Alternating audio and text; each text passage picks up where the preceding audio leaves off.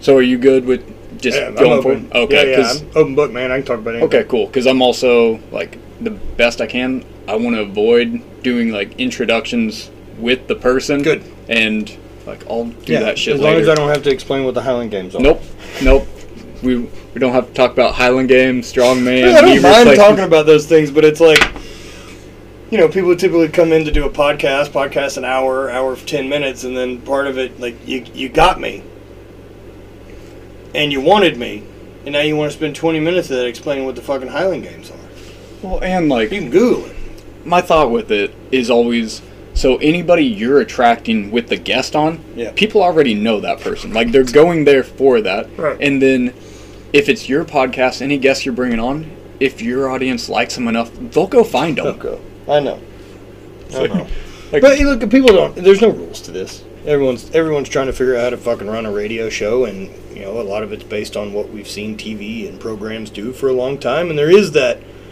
Welcome to the radio, and we- have to do this introduction, and Yeah, just the the bits. And so like one thing I I did want to talk to you about is like something I look to you that you've been able to do in the fitness space and even expand outside of that is like we were talking about earlier. Like showing up is a huge thing and just making those interpersonal connections and like like being available for that with no expectations of hey can i get this from you get that it's more so like hey i just want to hang out like if i can it. be in the corner and you just do your thing i'm good with that Yeah, that that's been it for a long time. Like that's really where it all started was me being able to get on the road and travel and do that. And that was you know, I was traveling for a regular job and competing in the Highland Games every weekend and so when I traveled I would set meetings around gyms I wanted to go train at. And so like I spent a lot of time training with Sorinex in South Carolina. I, that's how I met Dave and those guys at Elite and that's how I became homies with Windler and like that's a friendship I've had you know that we see each other a couple times a year. And uh like all of that's been cool. And like i've never fucking needed anything from those dudes. Like i just i just wanted to be around and learn one-on-one from them and for the most part i just show up and shut the fuck up and do what people are doing. Yeah exactly. Like that's me moving to topeka that's been phil's been a huge influence on me and just like for some of the powerlifting meets that he's had athletes at just traveling with him and like hey, i'm just here man. Like i i just well, want it's the only way to get the experience. Yeah. you can't you can't shortcut it. Exactly, and like it's it's fine, not necessarily like a like mentor or something like that, but it's finding somebody that's already paved a way and looking at, hey, you've already created this path. Let me follow along it and just see like everything that you've created along this path, how you developed it, how you made it. Let me just see the good shit that you're doing. That that's exactly right.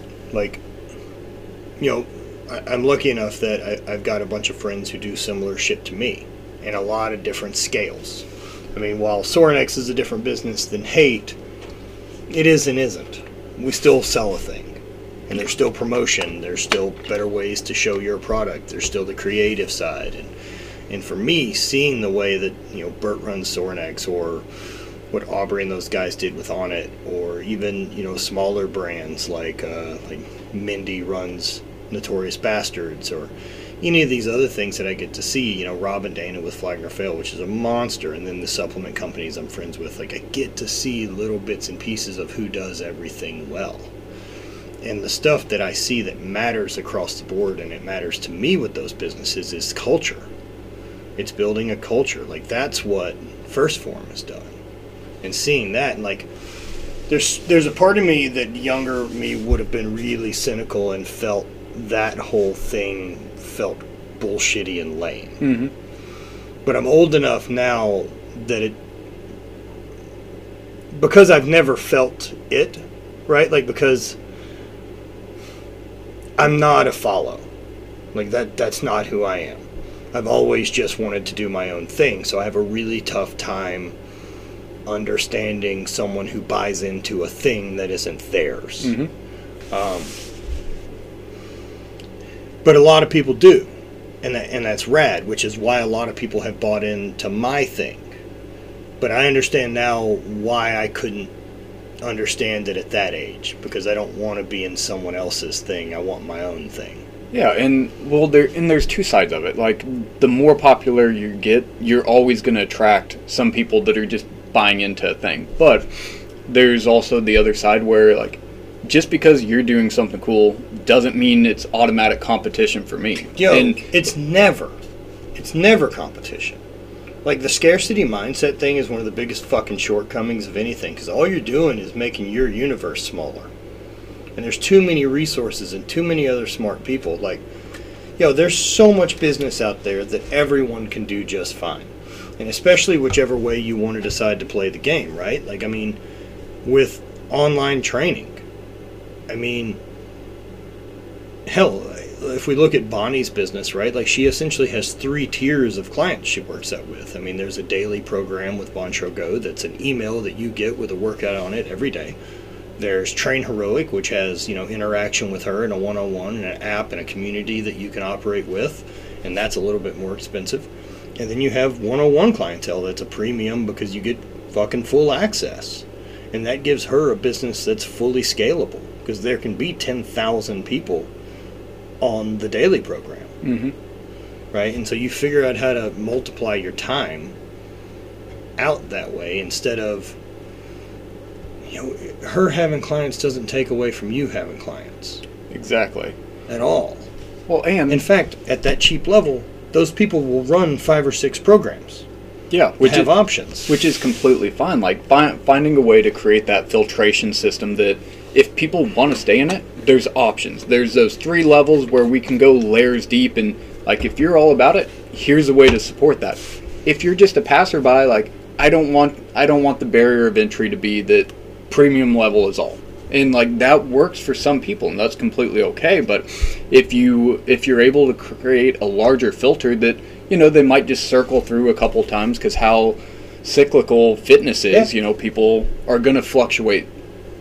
For a bit they're focused, for a bit they're not. But if you leave that wider filter to start with, that they have that option to come in at little to no barrier, and then if they if they really enjoy it, they can, you know, go down into the premium levels or the secondary level, or hey, I'm going to take. I did this for three months. I'm going to go do another program. I'm going to go run Right. five three one. But it doesn't mean there's comp. or like, fucking find a new sport. yes, You know, find a new another thing to train for that's not just strength related, and then figure out how to apply the knowledge that you got from something that was strength focused to get you better at that another thing. Like that's where you start getting mastery of strength and conditioning. Just following a program and then following a different program isn't it, right? Like I, I think about it like fluency, like with a language. And if strength and conditioning would be a language, I want to be able to take all the pieces of everything I've learned and mix it in whatever way I want for the current goal.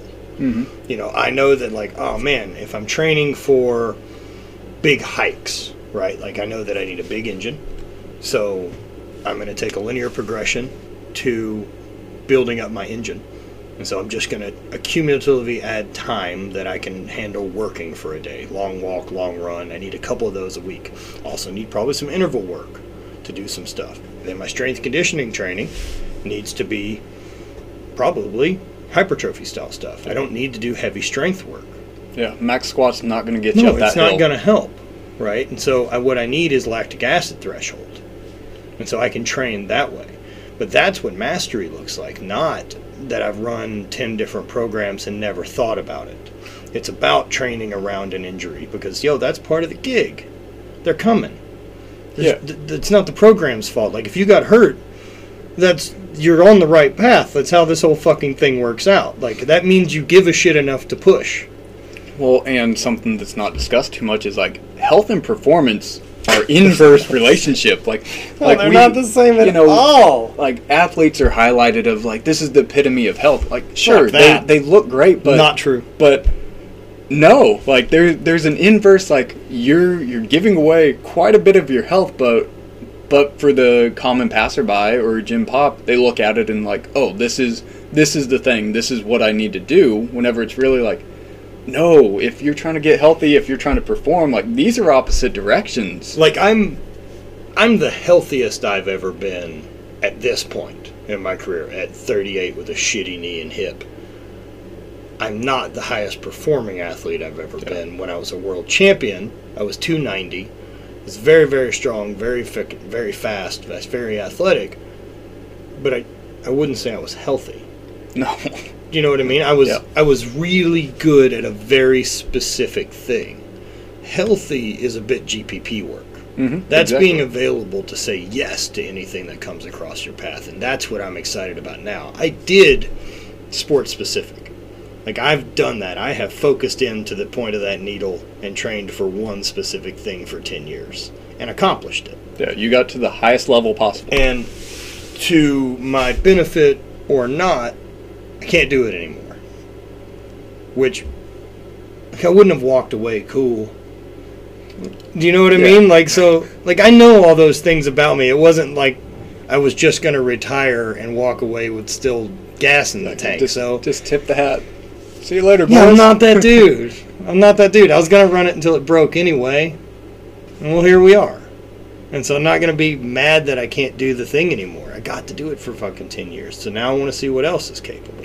Well, that that's a huge shift in it is is taking that perspective and looking at it that like you could set and wallow and be like, oh, I don't get to do this thing anymore. It's like, okay, what else can I do? Because because here's here's something that sticks out to me with you is like you've created this self development and exposure for yourself by going and focusing all these different areas and understanding what it takes if if you're trying to perform, if you're just casually entering into it, but but you understand the structure of all of those. I know And- how to get better at things. exactly, and and with that, that the mastery, like you were talking about. So I have this analogy called lens of uh, perception, and uh, so a eye proctor. Whenever you go to the eye doctor, the multiple lens.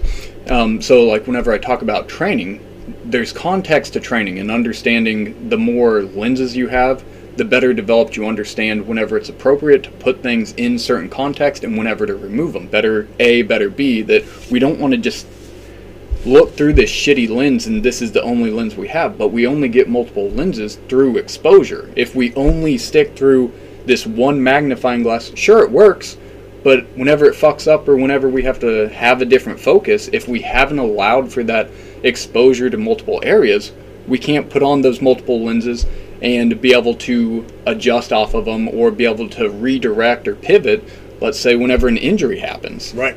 And that's and to me that comes with experience, right? That's what the exposure is. It's different levels of experience, different things you're more comfortable with because you've been through it. Um, I look at that now as like that's the ticket for the anxiety or fear. It's it's competence and experience is what eliminates both of those things. Like just went on a motorcycle trip and the number of people that like oh it's dangerous it's blah blah blah blah blah right? That I could never. Meanwhile like yo i didn't feel in danger at any point of the three days that i was on that bike. I was in control. Also i can ride a motorcycle. Yeah, and you're not an idiot you right. yeah you know your skill Eh. level and like um, Eh. i'm not gonna pop a willy on this. No no for sure right? like but like i could feel myself on one of the days that we were riding like kind of giving a shit about like wanting to get better at riding a bike. Cool area lots of turns and stuff like that so you could work on trying to pick a line and accelerate out of it and catch the turn as fast as you could without not you know without fucking it up. Meanwhile like i could feel i never pushed a point where like oh shit you know uh, i never had any close calls but i could I could feel myself wanting to get better at it, right? I could feel that thing trying to ratchet up in me that a little faster, a little faster. If we wait a little bit longer, I'm trying to now break down turns like a lunatic. But I'm not riding a motorcycle anymore. I'm trying to get better at turning, Mhm. right? So the world has gotten very, very specific, and I'm not looking at the scenery. So I fucking chilled back and decided, like, just fucking ride slower. Who cares if I go five miles an hour faster through any of this shit? Like, I don't, I don't care. yeah And especially with why, why am I here? What was the intention of this trip? And it wasn't to get better at doing turns so that someone on this trip thinks I'm fucking faster on a motorcycle, which I'm not. I haven't ridden one in 12 years. I'm not good at riding a motorcycle. Let's not pretend I am. And so enjoy that experience and be be on the bike and be able to slow down that way and really have the bigger picture of there's nothing in my 5-year plan that a motorcycle crash would help. So let's fucking lower that risk and go back to the experience being awesome. Right? And so that that's my ability to focus and not get caught up in the oh man, but you're, you know, as a world champion, don't think I'm not competitive. But the only person I'm competitive with anymore is me. Yeah, as it as it should be though. Right. Like I don't need to beat you. I don't care Yeah. anymore. give zero fucks. I don't care at like all. we we were training earlier. I'm not out there trying to impress you because you don't dude. care. I You're like, oh, you don't. those kettlebell swings so well. well, like I've said that I've done seminars and I was doing them for Good Life Fitness for a period of time, and that was a, a great thing. And one of the things I said at the very beginning of the seminar is I wanted everyone to work up to like a heavy set of three. I felt like that was the place that we could see some technique breakdown and actually make some adjustments. And what I wanted for my group that I was teaching was I want you to see me coach 20 people Mhm. with 20 different cues. Like that's what I want you guys to see because that's what you're doing, your jobs as trainers. And so I would always preface it with like, I can't explain to everyone in the room how little I fucking care about how much you lift. I don't want to sound like a dick, but I give more shit about your effort than I do the weight on the bar, right? Like, yo, I know a guy who's deadlift 1,100 pounds. He's the strongest guy ever. You're not going to lift more. I don't give a shit. You've seen the strongest Yeah. person that's ever Yeah, I've seen the coolest things done lifting wise, and so like the number on the bar doesn't make my dick hard anymore. I don't fucking care. It's it's the effort. And now there's a handful of times I give a shit. Like, you know, Stefi pulling 500 plus pounds at 120 pounds body weight. Like, yeah, get the fuck out of here. That's gnarly. when it matters in competition. That's it. Not at a, That's a it. weekend That's the seminar. only fucking time I care. No one can win this five hour Matt Vincent seminar. exactly. Like, I'll like, never remember. like she's a perfect example where, um, because I think you guys posted her fight, a bunch of you at the table watching it. Like, that's when it matters. Guess what? You probably give zero shits about whenever she's on a punching bag. No, well, Like- it- you know, the punching bag is just showing me, you know, and what her and I have talked about a lot of mindset stuff about it is no stone unturned. Like at least, at least that's something I know I can control. Mhm. You know, for for me, I look back on my lifting career and throwing career. Like, is there is there some things that I felt undone that I wanted to accomplish in either of those careers that I didn't get done? Yeah, probably. You know, one of those would I would like to win competing at Pleasanton. I would have liked to have thrown at Braemar in Scotland. Um, maybe break one of the world records. Those would have been cool. I didn't. But I know that I didn't leave anything on the table as far as my focus, my training, my desire to accomplish those goals. And that time's up. I didn't get it done. That is an expectation of a goal, not my intention to be as good as I can. Mhm. My intention to be as good as I can got fulfilled. I found that limit, and then my body fought back to pretend that that expecta- the expectation of breaking the world record, winning this or doing that, was going to happen simply because of the hard work isn't the same. It's a fucking made up bullshit fairy tale. And so I can either be bummed that my career had things I didn't accomplish with the same amount of career, or I can be excited about it because I got to be the best that I could at a thing. I know that I maxed out that potential. In the same way I feel about my max effort lifting. Since I can't ever beat those numbers again now that the machine is compromised, that's the numbers. I know how much this body could ever squat, bench, or deadlift. I have those answers. It'll never be that number again, and that's great. Yeah. so it- why am I spending the next 20 years chasing that fucking ghost when I can go find out some new things I can do? it yeah it doesn't keep you up at night and and you haven't allowed yourself to stay focused on that that you're like hey we're good But the thing I did, it's over. exactly I'm not trying to hang out. That's done. That number is on the fucking wall. Let's move on. well and you know people get so caught up into that like i have so many conversations where the basic like it comes down to a basic core point be an active participant in your life Like, go forward and like, hey, just be present, do shit.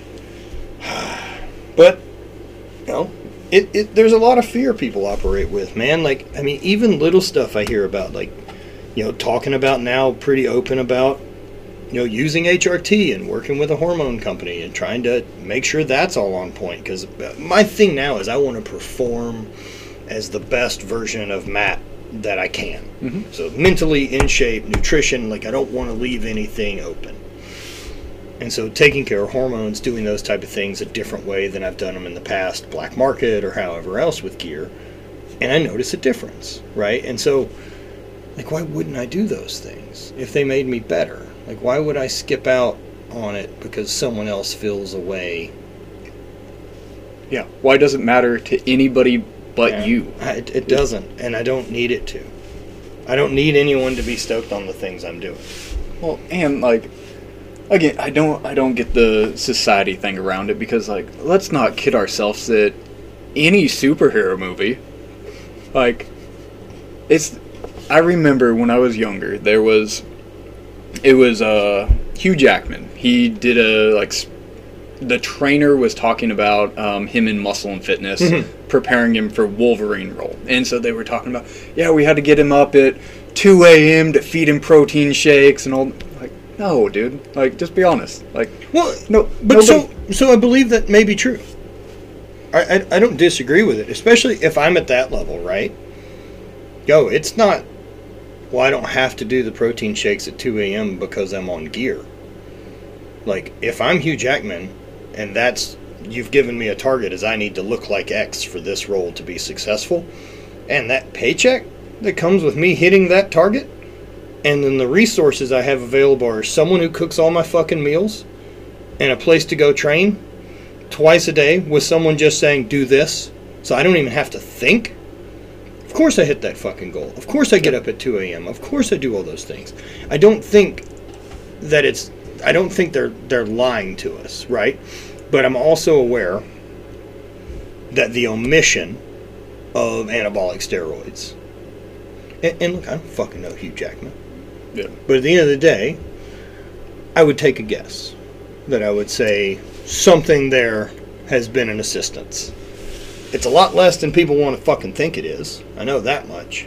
But it's all the other things he's doing too. Mhm. It's the gear allows him to stay on point for all the other things with less rest to to keep hitting those goals. Like it's still a fucking tremendous amount of work. yeah, like nobody gets to that point without the work. It, it's more so like my issue is that it's demystifying it, and like it, it's not this huge thing that like it's only because of this. It's more so like, hey, this is common and it's fine.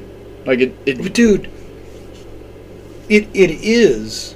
We're in the know.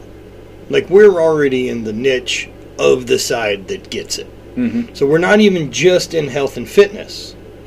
We're in a strength and performance side of health and fitness, and so the drugs thing is just part of the part of the, the climate. yeah, Um, most people don't fucking get it, especially your average people. Think about Hugh Jackman doing a fitness article isn't directed at us. It's directed at my mom. So you can't tell her.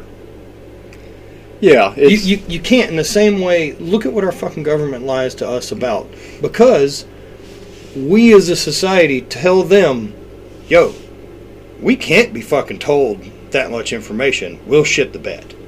And we do. yeah, And so of course you can't share the honest part.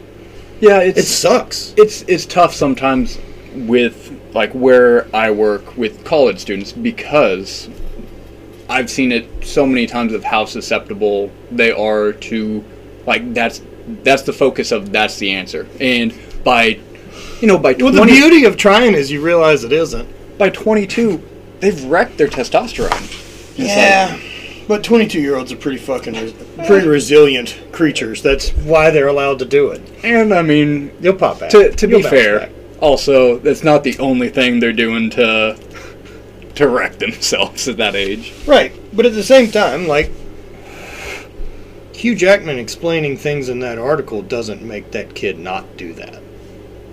That kid's looking for a shortcut, anyway. Or that kid is okay with the risk. hmm I don't care. Like, dude, I believe adults are allowed to take whatever risk they want to take. Absolutely. I don't like the fact that we try to legislate. Look, we don't legislate against danger in this country, which is amazing to me that people think like that's why the, the drug thing to me like why are drugs illegal it's and they're weird. like oh they're dangerous. We don't fucking legislate against danger. I can go buy a motorcycle. Go buy a I motorcycle. I can go jump out of a fucking alcohol. airplane. Like yeah, I can buy booze. I, you know what I mean? Like in a vehicle. There's nothing physically stopping me from fucking getting hurt other than I don't want to get hurt. But with the drug thing, it's different. Like we're legislating against morality, and that makes me nervous. Whereas I, what I would much rather is education. Absolutely. I would rather more education on anabolic steroids, more education on what birth control does long term, more education on what psychedelics do, how can they be used as a tool, how can different look. I, drugs aren't bad. They're not good either. They're a fucking chemical that has a reaction in your body that's either positive or negative based on the circumstance. Mhm. If my leg's broken, oxys are fucking great. that is a fantastic tool. If I have a court date, that same chemical is not ideal. Yeah, I mean it's the difference between like that's where we can look at like when something's a vice and when something's a tool. And they, you know, very same thing, but how it's used and how you're reacting or how it's impacting your life, like that makes the difference. But I completely agree with you that it comes down to education, just more readily available education. Because another thing in our space is we look at a four-year window ideally with college students coming in, and so so on my side, focusing on fitness and wellness, I want to teach them how to do these things like know how to program for yourself know like some exercises that you can take with you because whenever you leave our space i want you like these to be lifelong habits or at least have that knowledge that you're educated enough because another thing that that i'll experience is athletes whether it's from high school and now like now they're trying to come into a gym space or college kind of transitioning out they never learned like they know how to exercise I but they never learned programs no, like it, it, it took a long time. Um, it wouldn't have it, for me. It definitely wouldn't have gotten until I was starting to do strongman and follow other programming like that. Westside for Skinny Bastards was one of the first ones I ran, and then you know five three one and a bunch of other things, and which you know ended up developing into what I put together for my program for the Highland Games, which was a mix of strongman and and and powerlifting, and then also throwing because it's such a different sport with how often we compete. Um, you know, with with that level of like students coming in, right? Like I would think the big picture would be like, how do I make them fall in love with this? yes because then they'll do it forever. You know, Mhm. that's it's more of a why we fish and not how to fish. exactly creating like it's it's looking at how to create lifelong habits that we you don't have to get go through the process of gaining the freshman 15 like looking at like how can i learn these things and appreciate these things now so i continue on and not whenever i get into my 30s now i'm trying to understand how to be introduced to these things or how my body works like Or how, how i even move through even a time and simple space. understanding at an earlier point in my life of calories in versus calories out. That would have been fucking probably useful information at some point that I can't lie to myself about. Yeah, it's it's interesting because like I go back and forth on it of like I know for me that's my job. Like that's what I can do and like try to provide that wide global scope of all this information. Like what are you interested in? Let's start there. Just basic understanding, but but I can't necessarily like whenever it comes to program education, I can't necessarily say that it's on the high school strength and conditioning coach because more often than not it's their third job. Like they're no, and they were a teacher. they were an okay high school football player, Yeah. most likely. Right. The the best thing going for most high school strength and conditioning coaches is the fact that you're working with 14 to 18 year old males. Doesn't matter what you do. Doesn't fucking matter anything you do. Pick Do you understand? Just uh, for, from being 14 to 18, I bet my bench doubles with me being alive. yeah. Like if you took a 14 year old and he got weaker when he was 18, I'm far more interested in what you what you pulled off than the guy who got that kid stronger. Congratulations, he didn't fucking die. He got stronger. What did you do to stifle muscular development in this fucking kid? Like it would be. It's puberty. It's testosterone. Like everything's fucking running through the system at that point. If you can make those kids eat and sleep, they get better. Yeah. And then you get a couple freaks that actually buy into a program and really train. And it's like, fucking hell. And that's why you see those teams that you get a full team buy in in places and they kill people. Dude. Like I know Windler's talked about. He's had what they've had 700 yard games rushing. How Yeah, dude. insane is that? Because he, cause he's got him to buy in. I've been up there. I've gone to watch him coach like three different times. And it's fucking cool the stuff he's got those athletes doing, right? It's not complex, it's not overcomplicated, and that's one of the things I've always loved about Jim is it is no bullshit. Like he's got high school athletes doing weighted box jumps. And then he's got him doing heavy goblet squats with a with a dumbbell. And the beauty of that for that young developing athlete is there's never an amount of weight that that kid can get to this position that he won't be able to squat. hmm There's a fuse in the system, whereas if we load the bar on his back, there's a chance.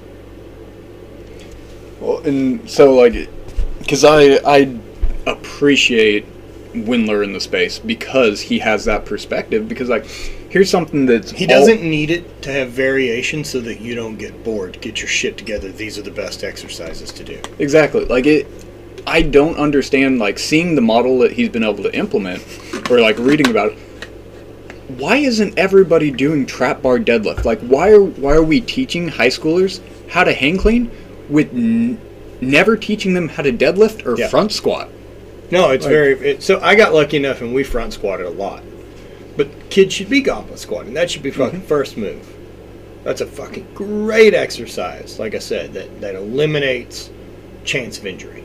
Absolutely. Need to dump the weight. Really safe way to dump it. Kids don't know how to dump a bar when they squat. Trap bar deadlift.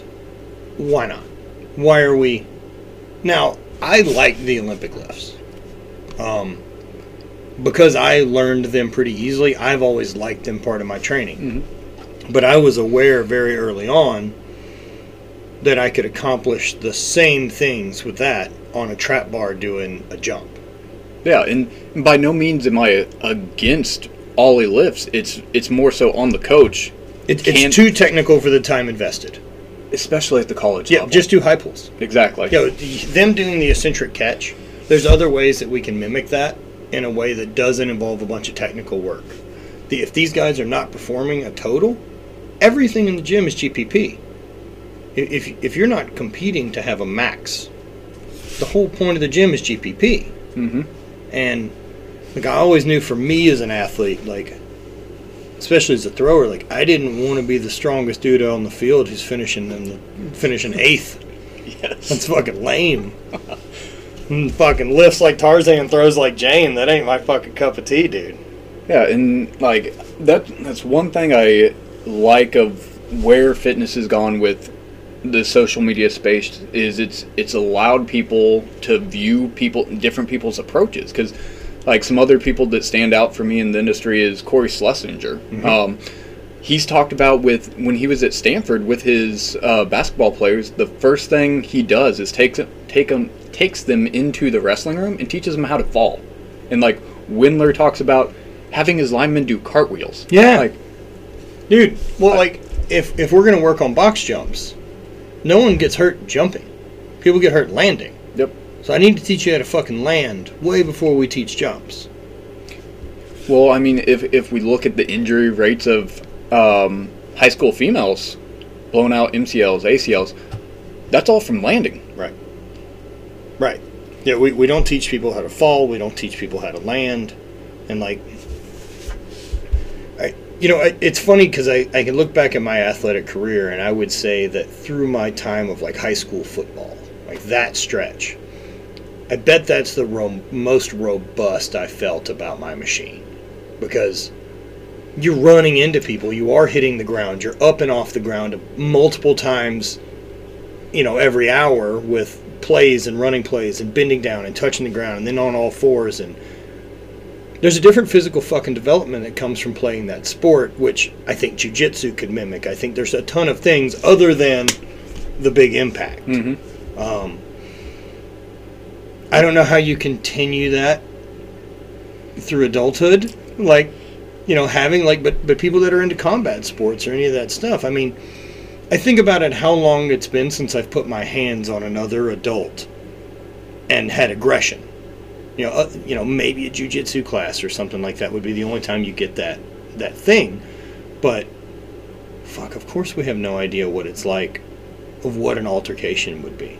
No one has experience with a physical altercation anymore, and so of course we're terrified. Which is why we yell so fucking loud instead of shut the fuck up. Or an overconfidence in your abilities. I'll bark really loud so you don't call me on this. Watch how wide this arm swings. Dude, started taking boxing uh, earlier this year, just as something to do, just a different thing to train. They got a bag here, and uh, we'll work with the coach every now and then. Um, I learned very, very quickly how little I would have the ability to defend myself in that arena. Now, boxing and fighting, not the same. However, I also can't defend myself in the other one either. but like, oh man, now I at least now is an experience thing. Like, am I more capable of defending myself in an altercation now than I was six weeks? You know, was I six months ago from doing very minimal boxing training and most of it by myself hitting a punching bag? Yeah, I know how to throw a punch. I know how long the engine lasts. I know that I can't fight for ten minutes. I know that I can fight for three. It's gonna be quick. Right? And then most people who don't, you know, they're way less. Mm-hmm. They have no idea how to dodge a punch. They have no idea what it looks like to be you know, moved by you know, on someone. At least I've stood in front of another person throwing punches at them. You know, that manage the heart rate, get used to dodging and looking and following and where do punches come from. Like just the experience from even six months of bullshit boxing would make me better and more proficient at a thing that I should have some less confidence and less anxiety about a thing. Yeah, absolutely. And it brings about a self awareness of, hey, I don't want to get in fights because I have I no idea. fucking what- defend myself. Yeah. I'm a better shooter than I am a fighter. Yeah, exactly. We like we need. I say we need more of that in the society, but like, you know, it, it's it's tough where we're but, at. but I do. I, look, there's some truth to the idea of like an armed society is a polite society, right? Mhm. You don't often see a gun store get held up.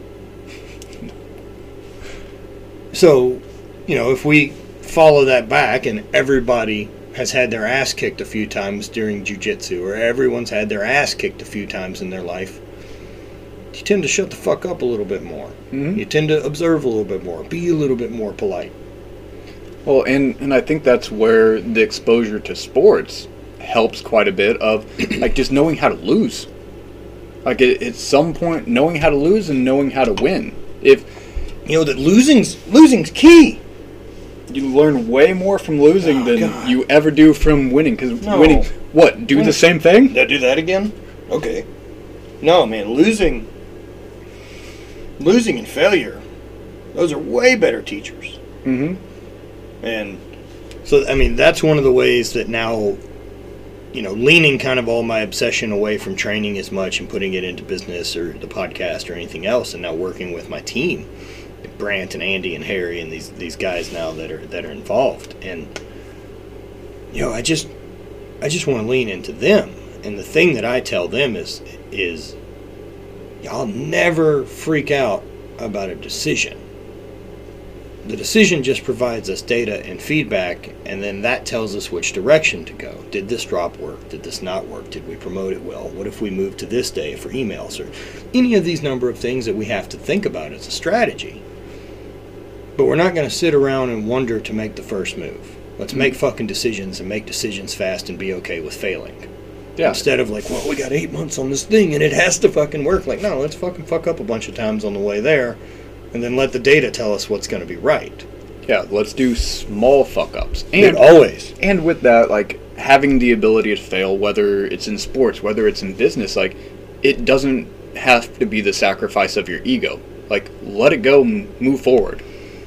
yeah, the ego, the ego one's really interesting because uh, I think there's two sides of it. Um, you know, with with psychedelics and, and that type of self work and any of that, you know, a lot of it tends to be this kind of goal of getting rid of the ego, and I don't know personally that I find that to be the goal.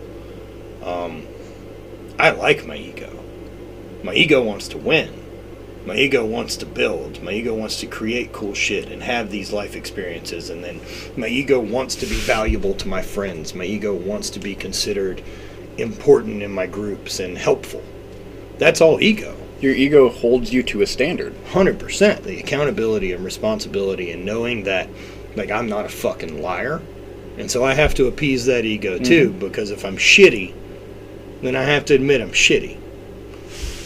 Now, the other side of the ego that is insecurity and scarcity and the over competitive side that sees someone else doing well and you think, well, that must be nice.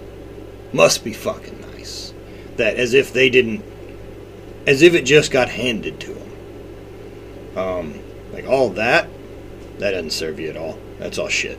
Mm-hmm. That can all go. Like your best bet, if you see someone and you look at it and you're like, that must be nice, your best bet is to shut the fuck up and watch and just realize how much effort it takes to get to there. And I think a lot of that comes down to like you've talked about it before, but at the end of the day, like everything's on you. It's all your fault. But so many so many people want an out because it's easy. It's hard to like look yourself in the mirror and be like, I fucked up. You know, I can always trace it back. Mhm. I can always trace it back, right? To even even if something really fucking lame happened, right? And my building flooded. Yo, I rented the building. Uh, yep, I should have checked No on one- the lines before. No one forced you into this building. It wasn't assigned to you. And for me, as long as I can trace that back to a me, there's something for me to learn. Like, okay, next time, don't do that with buildings. Like it, it's still gonna suck, but but yeah, being able to trace that back, being able to accept that, and be like, Well, it wasn't someone trying to fucking get me. I'm not a victim. God is not against you. No, he doesn't care. Higher power, whoever, like whoever it is, but like The only no, thing I'm certain of is they're not concerned. the the universe is not out to get you. no, It's- nor is it there to help me. It's a it's of no obligation to make me have a fucking smooth ride at this. That's not the point. The point is that you have the opportunity to make the ride whatever you want. Like that's the thing. It's just not handed to you. Like everyone wants that ability to do whatever they want to every day. No one really is interested to pay that price. So, like with that conversation, because it, it's something that you might think differently, but like from my perspective, you've navigated well, and like you've you've been open to a lot of experiences. You've created this exposure for yourself to give you those perspectives, but how like how do you tell somebody that or like how do you try to get somebody to that point sooner than what it took you. Like looking at like, hey, I've set a standard. I want to bring people up to that standard and surpass it, but how do like how can you navigate that? Because hmm.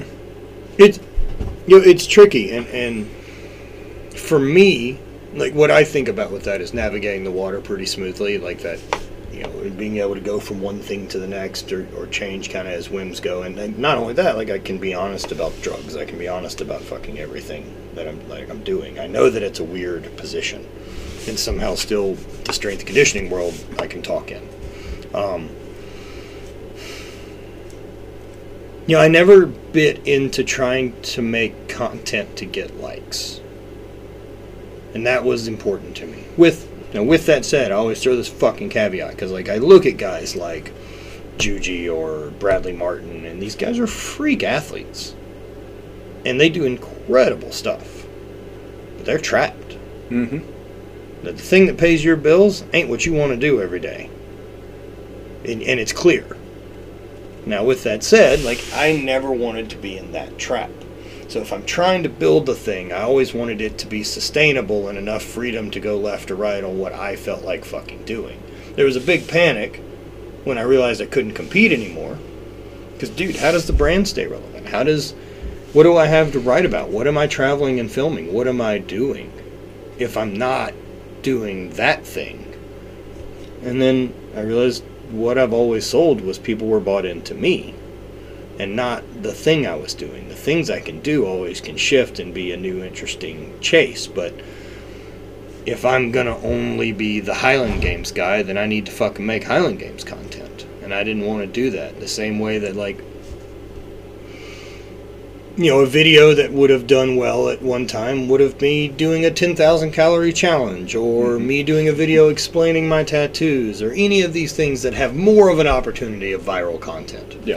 I've never done them because fuck you. It's my content. Yeah, you have no obligation to anybody. Nope. But I also don't get both.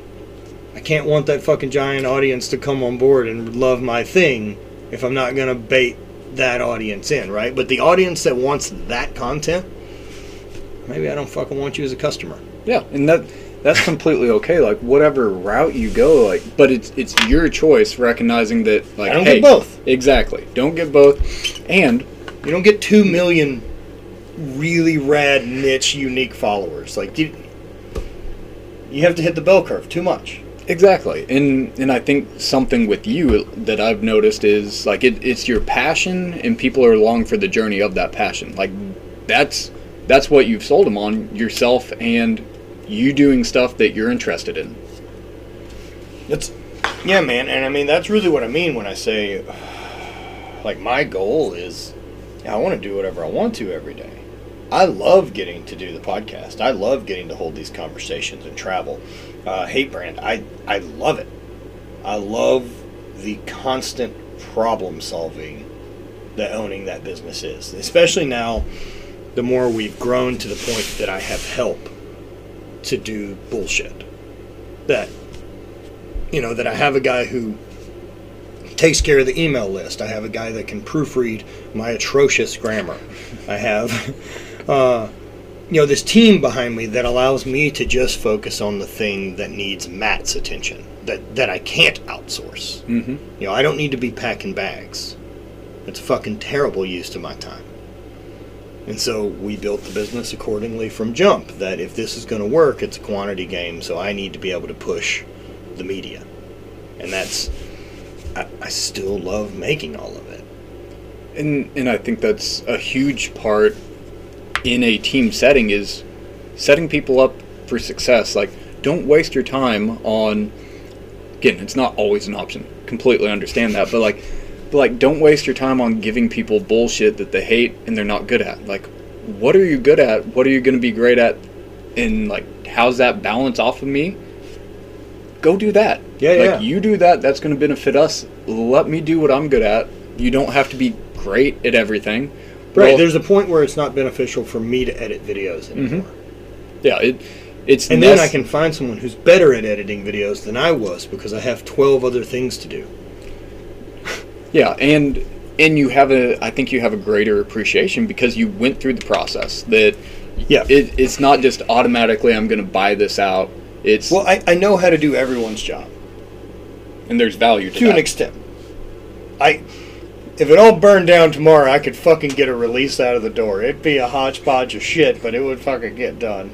I still can make take some photos. I could still edit a few. I could still get something done hmm while I found new people. Yeah, and there's value to having that experience because you appreciate what your team's doing because you understand. I know how good they are at it. Yes. It's also not magic, because like I know other companies that I've seen hire tech people or, or or video people or any of that, and just think it's. They think the editing side of it is the magic part of like, well, you filmed that. Could I expect to see something tomorrow? Like, no, motherfucker.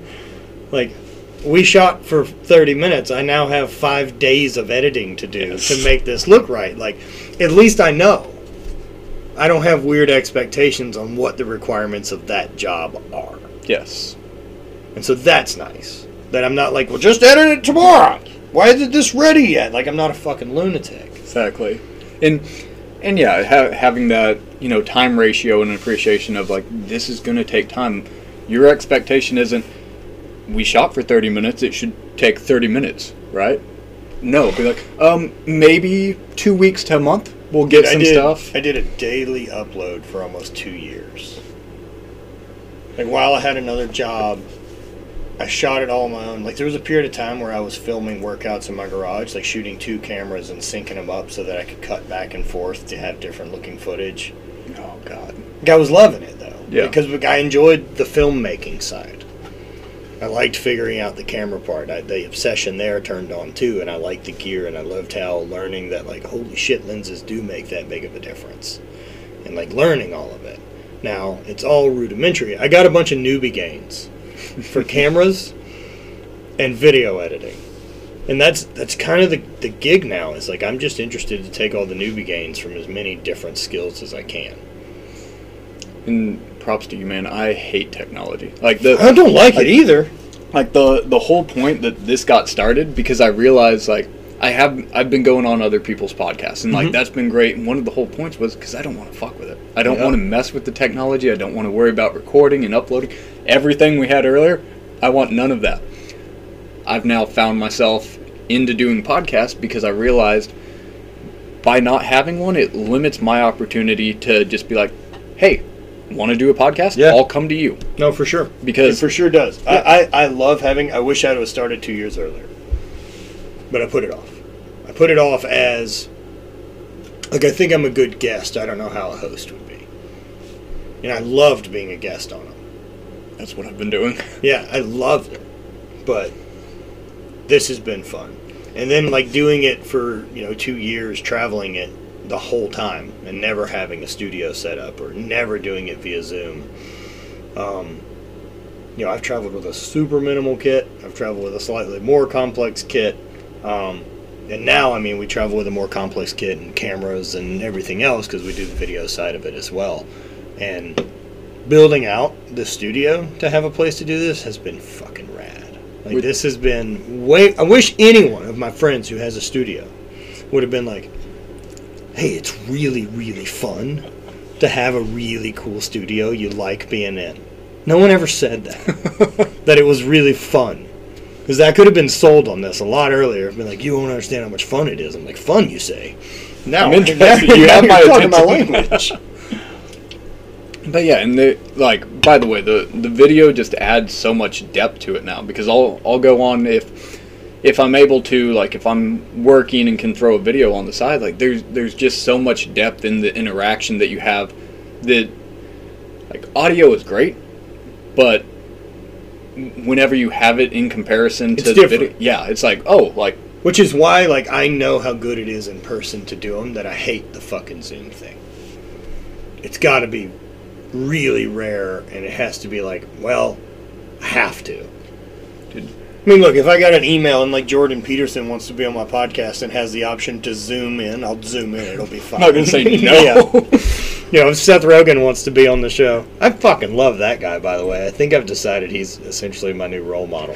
That's goals. So he's fucking great. During COVID, he started a ceramics company, like making weed accessories and like ashtrays and lighters and all this stuff, and it's blown up because he's a bajillionaire and has a shit ton of eyes. And so, for that company to do well, like it's no percentage of his followers have to buy in yeah. because if he has 10 million followers, he probably needs like 3,000 orders a year is a big business. So that's no one, right? Like he So insane. so many people that of course this works. But he's doing a thing he digs. And like I've seen interviews and shit with him recently and I love that he just flat out like, yeah, I smoke pot all day. Every single day. It's great. And then people are like, well, where do you find time between movies and writing and directing and producing? And then you're doing the ceramics thing. And he's like, well, we don't have kids. It's incredible how much time that frees up as an adult. That uh, if we want to lay around on Saturday morning naked and smoke a joint in bed, there's no reason I can't. or on a Tuesday. Yeah, and I'm sure he enjoys all of those things. Yeah, And, I'm sure he loves the work too, right? Because he's getting he's not doing shit out of obligation anymore in his life. He doesn't have to fucking work. Exactly. Man, that that's a big mind shift for me, right? Is that do I have to do shit? Um, and as I've come to figure out of like if I wanted to retire, if I wanted to just like fuck this, I'm done. Like this afternoon and start dismantling the whole thing. could I physically could I pull that off and fuck off? So I, I found out that I could buy like a four bedroom villa in Bali for like under 400. And then the price of living in Bali is nothing. So like a hundred thousand dollars buys you the living of uh, like a driver, a house cleaner, someone that does your laundry every day, a cook, and a masseuse every day. Like a hundred thousand bucks buys you ten years of that. That? Right. So like so let's throw my living expenses now after I've bought this place cost me let's call it 15 grand a year cuz I feel like balling. Right? Yeah, I could liquidate everything right now and fuck off to Bali and never work again for the next 30 or 40 years of my life. Which means if I'm here it's cuz I want to be. Cuz if I don't want to work, that door is fucking wide open. You've already found it. You've chose not to walk through it now. Is there a hassle? Fuck yeah, there is. But for what? A month? That's one month of kind of real hassle. And then I'm in Bali and I don't have to do shit ever again. and in in that, there's an acceptance of okay, I lose I some can of also these pivot things. that and still make a living. Because of the travel story is fucking weird enough that I could still have a thing to talk about. Not closing that door completely. Well, look, if there's money to be fucking made for doing things I like, like podcast, I could still do. But even if I wanted to do nothing, like it's not expensive. And so for me, it's knowing I don't have to.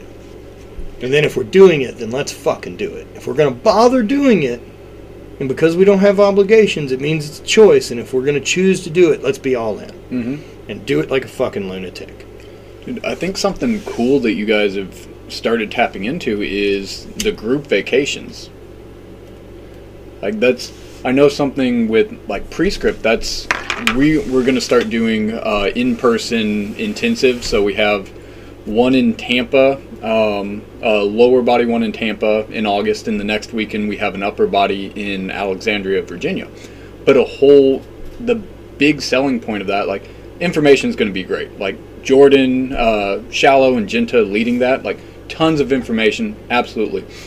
But it's the community aspect that comes along with that. It's you're showing up absolutely to get great information and go through this, but it's the conversations in between that. It's like the connections afterwards of hey, But that's all the Highland Games was. That's that's what the fucking the secret of the sport was. Like we got paid to travel and we got paid to compete, but that was the price to get there. The getting to hang out with my buddies and fucking cruise around Scotland for four weeks and fucking have shitty beers in a backyard or float in a river because we're so busted to bits or this two weeks on the Grand Canyon I've got to do or this week long motorcycle trip like all of that's the gold Mhm. the rest of it just gets me to that. Like that's how I've always looked at it. And dude, the group vacations that we've been doing, that that was something like I started noticing. So I, I, I guess like I've gotten to travel a lot throughout the years from different things, and so I've kind of always had these little pockets of places I get to hang out. Um, whether it was you know Summer Strong and Sorinex and that community that's around that, I'm very involved in. But then I've got Rob and Dana as friends, and so we have that community too that is their eco structure and their kind of whole thing. And like when we're there, we're not being entertained. Like we're operating and running our business. I'm just doing it from a different room in your house. yeah. You're all adults. You all That's have it. shit to do. Yeah, like we pick up our fucking dishes. We'll see you guys this evening. We're just going to be downstairs, right? Like, you know, I don't need. Like, you guys have a fucking job. I know it. I'm not asking you what's the plans for today. Like, nah, I can fucking take care of Yeah. myself. I'm not here to impede No, on your life. Like I just want to be around. Yep. And same with Kelly Starrett or Mark Bell or any of these other people that I've, you know, Aubrey and those guys the same way in Austin. And man, for me, staying with Aubrey for, you know, and friends like that and being around that group for a couple days and Kyle Kingsbury and all of the Austin people is a very different hangout than, say, going to stay with Wendler. I'm sure. I like both. But I like both perspectives. I know that if I stay in Austin too long, like things the, the edges get a little smooth for me. Like I, the little bit of motherfucker that I like having in me kind of fades too far, Yeah. and so like I need to go hang out with Jim for a little bit and be mad at a movie for, for no reason, right? Like yell about Twilight. Uh, I, I like having those different groups, and then the more that I got to be around people like Dana and uh, you know Bonnie and these other these other females, really is what what changed it. Was I, I they didn't have any peers. Hmm like that and, and I get it like Dana's got a weird thing to translate to people. Like of course you don't get along with most other women. Like most women have a problem anyway and then you take women women that are full on alpha personality actual fucking lunatics savages high performers entrepreneurs. Of course they don't get along with anyone. No one has a frame of reference you know? And so being able to have Bonnie friends with Dana and Stefi friends with Dana and vice versa and have Bart and Geo and kind of help this community like they have fucking peers their life is real fucking weird man hmm and they're looked at way differently than I'm looked at. Like I know that I get some freedoms that they don't get. Also, it'll be tougher for me to hit a million people who give a shit about my thing, but I'm also never trolled. Like there's a fucking payoff, right? Like the shit that they deal with fucking sucks, dude. Yeah, I like. It's not that hard not to be a shitty person. But we're so fucking drawn to it because it makes so much more noise to us than the person saying great work, which is why I've changed up a few things. Like, I will never comment back to someone who said a, a shitty thing. I'll just fucking leave it. Not worth your time and energy. I don't fucking care. And then two, like I, if anyone, I will comment back on every other post or comment or anything where people are stoked. I've even started doing a thing on my story that I really like, and it's like, yo, let me be stoked for you. What do you have going on that I can fucking be stoked for you for? Because there's just enough bullshit. Like, what do you have going on that's good, man? What's the progress in your life that I can be stoked for you? And I think that in itself, being excited, being stoked for people, like it allows your battery to recharge. Like if you're always so focused on negative aspects of it, like it's draining. And and if you if you're not able to recognize that, you don't have the ability to recharge it. So looking at, hey, this sucks, it drains my battery. Why would I want to put time and energy into that? Instead, like, I know this is a great thing. I'm just gonna put all my effort in here. That's something I noted noticed with these podcasts and these conversations. I come out of them and like I have ideas. I'm excited and like happy, recharged. Well, I know. Why wouldn't I want to do more I of that? know. That's how I feel about it. Fuck, I, I do this for me. exactly. Uh, Like, it is not out of obligation. Fuck no. Um, but that's but that's why the conversations are good. I'm never asking questions that I think what would they like to know.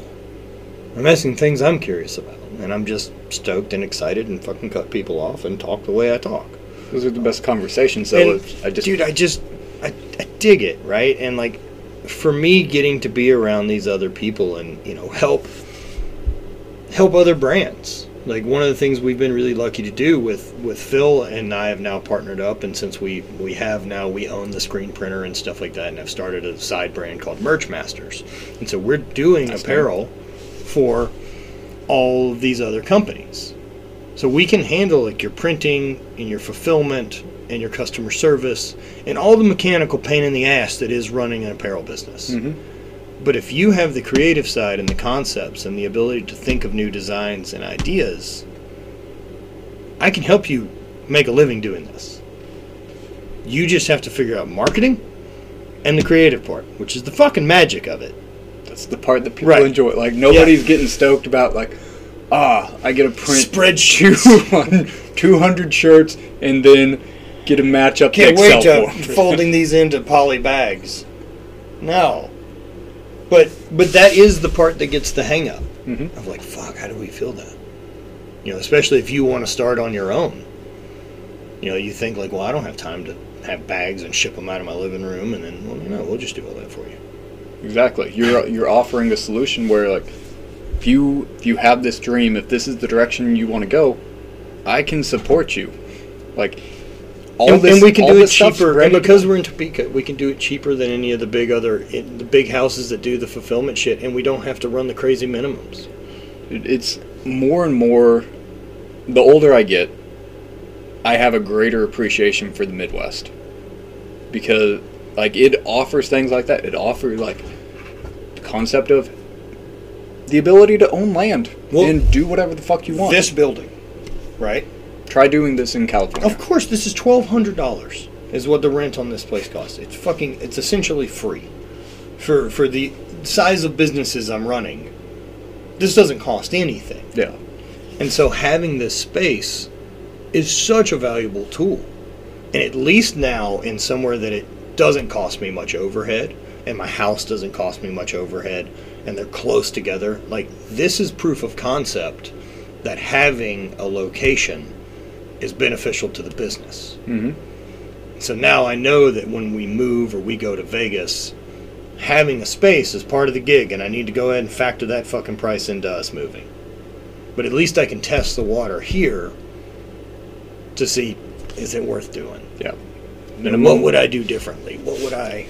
You're not gonna get fucked on any of this. Like minimum. It would be over- pretty tough. It's pretty low to exposure. Uh, I'd have to burn the fucking building down, which I guess to- I could always have do. to cancel your fire insurance mm-hmm. and then burn it down. Right. And I mean, look, is it a weird investment?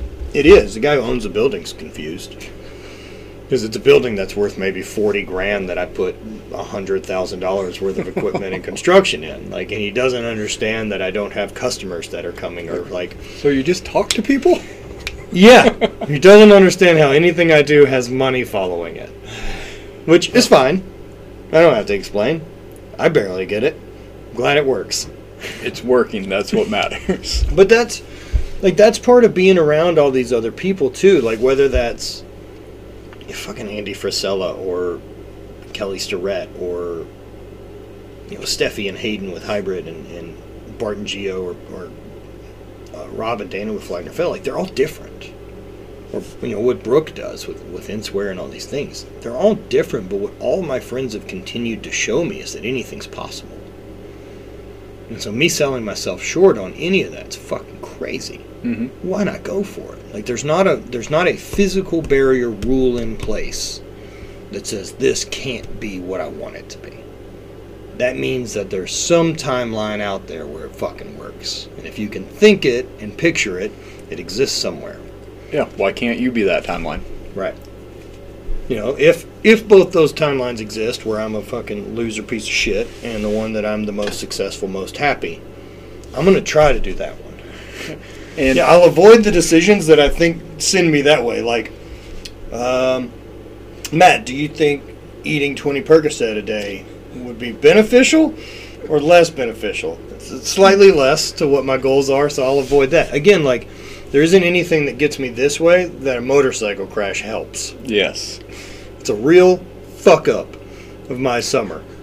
Like, I have a three week road trip planned. I have a trip to Iceland planned. I have a trip to Africa planned. I have a trip to Bali planned in October. Like, I can't afford that fuck up. So don't ride like an asshole. Exactly. It doesn't make motorcycles undangerous. If I was going to get hit by a car or something out of my fucking hands, so be it. The universe has decided this is where I need to be.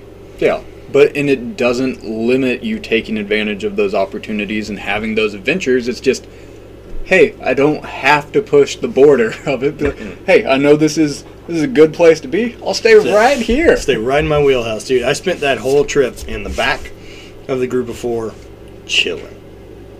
I've ridden a motorcycle before. I've gone real fast. This ain't the bike for it. Good on it. I I'm know still aware that bike does 120 though. Like it's not like I'm not gonna find out. I did. There's a good place to test it and place to not test Yeah. it, and so. Do I see curves? Probably not Right. the best place. But I mean, like there was a stretch that, you know, I set cruise control on the bike at 80 and took my hands off the bars, and I didn't have to touch the handlebars for 15 or 30 minutes or something like that. Like any turns would be these big banking things, Mhm. and I mean, you just simply tilt your head to one side or the other, and the bike goes. And like that level of connection and that kind of flow state of like riding an engine down the road at four feet off the ground is fucking cool. Like it just flies. Like you're in a fucking rocket helmet and like you feel all this wind, like the sensory overload of being on a motorcycle is way high. And so everything is operating and thinking and paying attention and moving with this machine because it moves with you. Um, so it becomes this really meditative flow state thing. And I hadn't figured that out with motorcycles before, and now that I see that that exists, I'm interested again. There's something there's something that I will have a bike in my life again. I'm sure of it. Well, and like it's, it's so interesting that you mention a flow state because it's, you know, it's a situation that incurs a higher sympathetic state where you have to be aware, you have Yes. to be on, but finding that balance of like, Yeah, but It- you're not high it- key on like I'm trying to push my riding limit. yes, it, it doesn't create anxiety where you're, it's heightened senses, but finding that that chill level where you're just like, Yep. I can flow. Yeah, no, it was it was really good and really meditative. Like I would give that motorcycle trip as big a meditative day as all but a few of like the really heavy psychedelic experiences I've had. Yeah. Like it was like if I cried for 30 minutes one day riding and like just yeah, 10 fucking hours. It's 10 hours with 90 decibels of wind playing in your ears the whole day. Like you can't talk to anyone. You're just there. Just there by yourself May as in well your fucking head. get through some shit. I don't know how people don't. I mean, he just stared at the fucking outside and listened to Mac Miller and never thought about a thing the whole time. Like, fucking well done. I wish I could I pull that can't off. turn my brain off like that. No, that's why I smoke a shit ton of weed. It's the only thing that like at least gives it a little bit more focus. It's been a super valuable tool. Also, the better I've gotten at smoking weed, the better it gets. Like, you know, early on with smoking, just like anything else, it was great for going to sleep because I could on off switch Mhm. because I don't have any tolerance, and so like big rip off a joint or two and like sleep perfect. But now that I smoke a lot, I like there there is a flow state of it that that works really well. I don't know like what amount I would say, but there's definitely a combination of caffeine and THC that is a real sweet thing mm-hmm. that I'm not distracted, but I'm also not locked in like a lunatic. and you're use like you're using it as a tool and very aware of that tool and how to apply it. It's Yeah, also, I like getting super fucking stoned. So I'm not going to be that guy that's like, yo, this is a performance enhancer. I don't use it for recreational. I fucking use it for recreational. because there's a time and place for Goddamn it. Like, right. Yeah, It doesn't mean like it can't do needs- both. It's a tool when I need it to be. Yeah. and whenever I just want to enjoy it, can enjoy it. Like I, it's the same thing with me. Like I enjoy whiskey. I Mm-hmm. enjoy the taste of whiskey. It like it breaks down some of those mental barriers where that little voice in my head isn't like, "Hey, stop! Like let's like let's look over this or let's govern it." There's a lot more free thought, a lot more openness to it. But I'm very aware. Like if I drink this whole bottle, shit's gonna go south. It's a bad move. Dude, the more and more I've dabbled in drugs, I, I, I'm just fucking amazed that alcohol is the one that we've backed as a culture. Like, it fucking blows me away that that's the one that we're like, this is the chemical reaction we'd like in people. Like, the sloppiness that comes from drunks and the sloppiness that comes from just too many, like, not even a shit ton of drinks.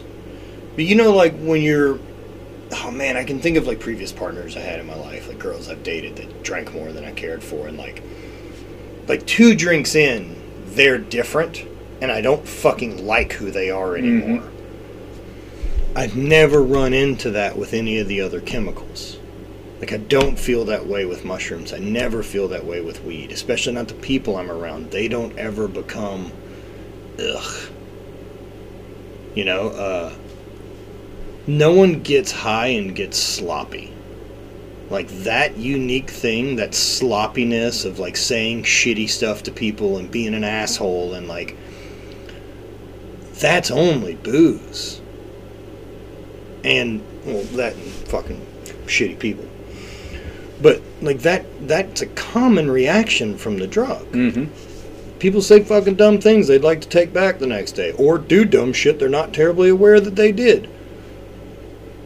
I've never had any of that experience on any of the other things. I mean, also haven't dabbled a ton in heroin or cocaine, but co- cocaine's an amphetamine.